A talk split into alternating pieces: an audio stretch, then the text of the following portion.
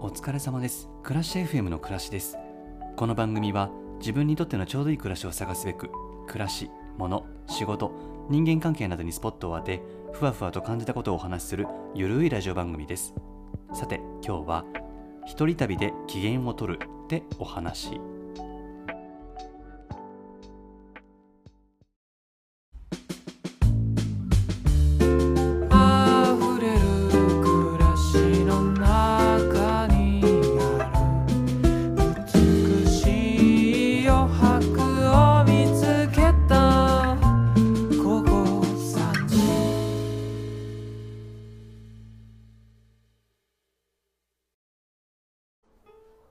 さてこの間ね東京都千代田区にあります山の上ホテルっていうホテルに泊まってきました。え今年の夏は長めの連休をあのいただいてるんですけれどもう何にも予定を立ててなくってまあとは言っても、まあ、遠出する元気もないしショートトリップということで、まあ、あの前々から行きたいなと思っていた山の上ホテルに一泊をしてきました。かつて出版社の密集していた神田に近いことから作家の滞在や缶詰に使われることが多くそのため文化人のホテルとして知られているそうなんですよ。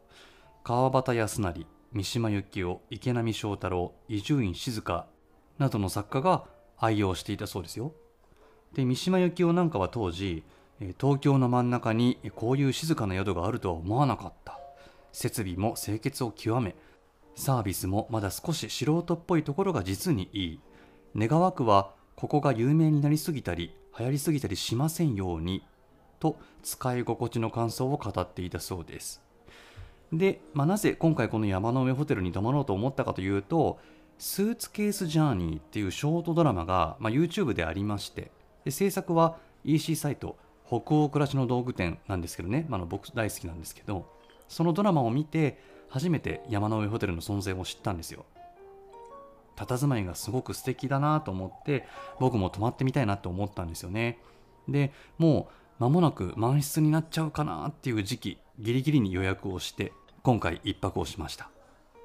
でお茶の水駅から徒歩5分ほどの本当に街の真ん中にあるホテルなんですけれど明治大学のキャンパスとキャンパスの間にある路地を入って坂道を少し登るとそこに山の上ホテルがあります。街の喧騒は全く感じず静かな環境でしたよ。チェックインの際にフロントの方にね実はスーツケースジャーニーっていうドラマを見てこのホテル知ったんですよって伝えたら急にパーッと笑顔になっていや実は今日お客様がお泊まりになるお部屋はそのドラマが収録されたお部屋なんです。まさかあのドラマをご覧になっていらっしゃるとはってびっくりされていてまあ僕も見ていたドラマの中で使われていた部屋に泊まれるなんて思ってもみなかったからすごくびっくりしちゃって。でお部屋に案内をしていただきました。インテリアはヨーロッパのアンティーク調で落ち着いた雰囲気でしたよ。僕の好みド直球でテンションも爆上がりでしたね。施設も家具も、まあ、古いんだと思うんですけれど大事にメンテナンスされているのがよく分かりました。あと従業員の方の接客っていうか、まあ、サービス？表情とか振る舞いとか話し方とか、まあ、どれにつけても非常に気持ちのいいものでまあ歴史のあるホテルって長く続く理由があるよなって感じました。ホテルに着くなりふっかふかのベッドで昼寝をしてで夜は友達とねえーエチオピアっていうカレー屋さんでカレーを食べてすごく美味しかったんですけどで食後はラドリオっていう喫茶店でお茶をしてホテルに戻りました。えーご一緒した友達はねリビングへようこそっていうポッドキャスト番組を Spotify のみで配信されている音楽を紹介する人ハローさん。私たちの知らない新しい音楽をレコメンドする番組でねとっても面白いのでぜひ聴いていただきたいんですけれど、まあ、お互いポッドキャストをやっているってこともあってポッドキャストについての話に花を咲かせて楽しい夜の時間を過ごしました。でハローさんはテレビ朝日の「ブレイクアウト」っていう番組に新人アーティストを紹介するコーナーのナビゲーターとして出演しているのでそちらもぜひチェックしてみてくださいね。で美味しいカレーと美味しい喫茶をした後いつもだったら自宅に帰るところを今回はホテルに戻るっていうのが、まあ、ショートトリップっていう感じでなんだか新鮮で心地よかったです。心の筋肉をストレッチしてるなーっていう感じがしましたね。朝は、えゆっくり起床して8時頃かな。でぐだぐだしながら身支度をして、えーモーニングはルームサービスでいただきました。和食と洋食が選べるんですけど僕は洋食を選んだんですよね。あのヨーロッパのアンティーク仕立てな建物やインテリアに囲まれて洋食を食べたかったっていう ただそれだけなんですけど。であのオムレツがねすごくふわふわしていて味はもちろん見た目も最高に美味しくて。であといいホテルとかレストランってあのサラダのドレッシングが美味しいですよね。フレンチドレッシングと人参のドレッシングかな？の2種類あって。で僕はもうフレンチ大好きなんでフレンチドレッシングでサラダをいただきました。朝あの朝食の話からちょっと話それるんですけどあの選べるドレッシングシステムがある飲食店でフレンチドレッシングが出てくるお店って少ないですよね。なんでなんだろう？もっとフレンチドレッシングがメジャーになってほしいんですけどね。なかなかねないんですよね。僕が泊まった部屋の窓から手の届く距離に大きな木が風に揺れているのが見えて下から吹き上げる風の時には生きてるみたいな揺れ方をするんですよ。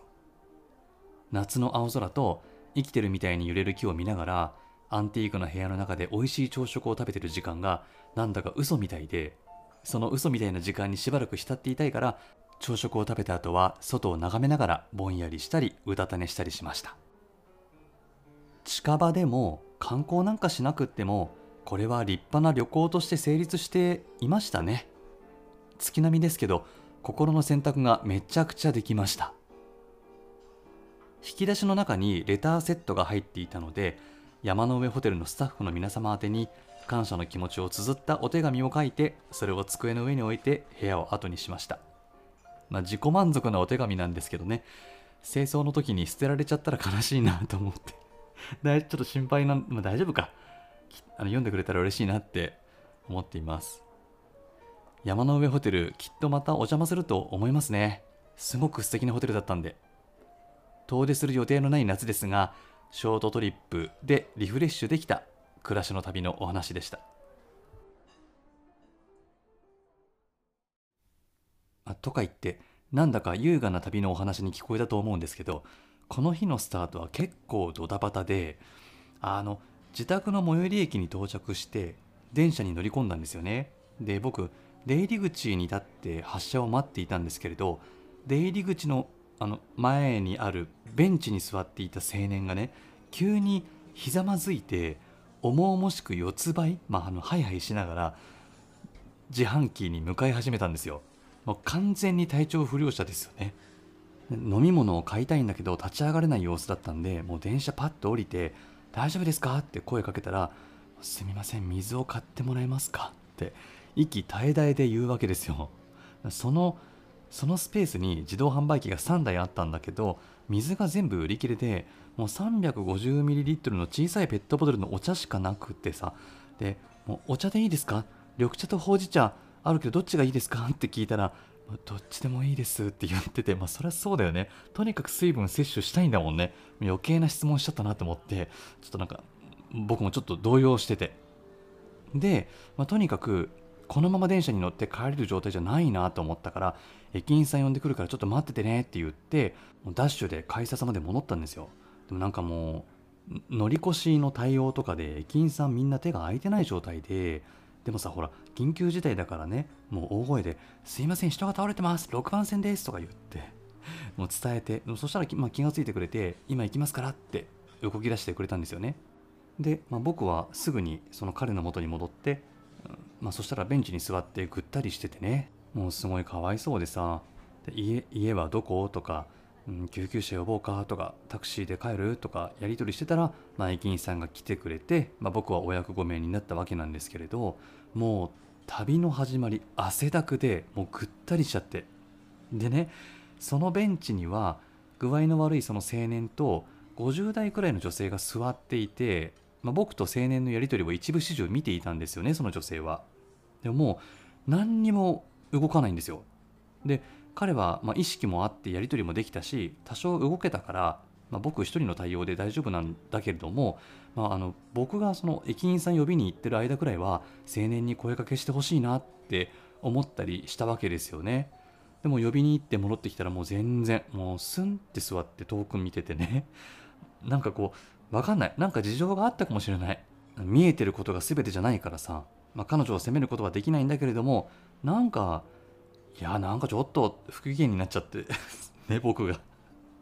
だきっとまずその純粋な人助けじゃないそななんつったらいいのかな、ま、もうなんかあなたも手伝ってよ。俺ばっかり汗かいてみたいなよどみがねちょっと生まれてしまったんだろうなって思うんですよね。彼が駅員さんに対応してもらって、まあ、無事に帰宅できたらいいなで終わりにできたらいいんだけどできなくって自分ちっちゃいなって思いました。うんまあ思ってしまったことは仕方ないんですけどね。なんか自分にがっかりしちゃいましたよ。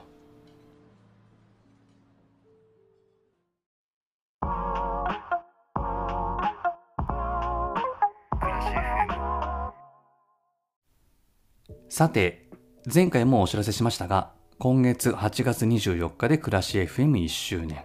つきましては1周年記念配信を予定しております。お便りの内容は何でも構わないです。1周年お疲れ様とか暮らし FM 聞いてるよとかお便りを募集しておりますのでどしどし送ってください。よろしくお願いします。で、いただいたお便りはすべて記念会でご紹介しようと思っておりますのと、加えてお便りをいただいた方の中から抽選で3名に、暮らしセレクト、機嫌よく暮らせるグッズをプレゼントさせていただこうと思っております。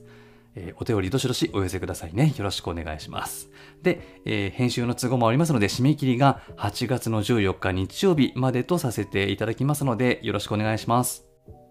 プレゼントを希望される方は、アドレスの入力をお忘れなく。プレゼントを希望しない方、まあ、しない方っていうのは、住所を教えるのちょっと抵抗あるなーっていう方とかね、まあ、もしかしたらいると思うんですけれども、そういう方はメッセージだけでも構いませんので、よろしくお願いします。それでは、暮らし FM この辺で、暮らしカメラでした。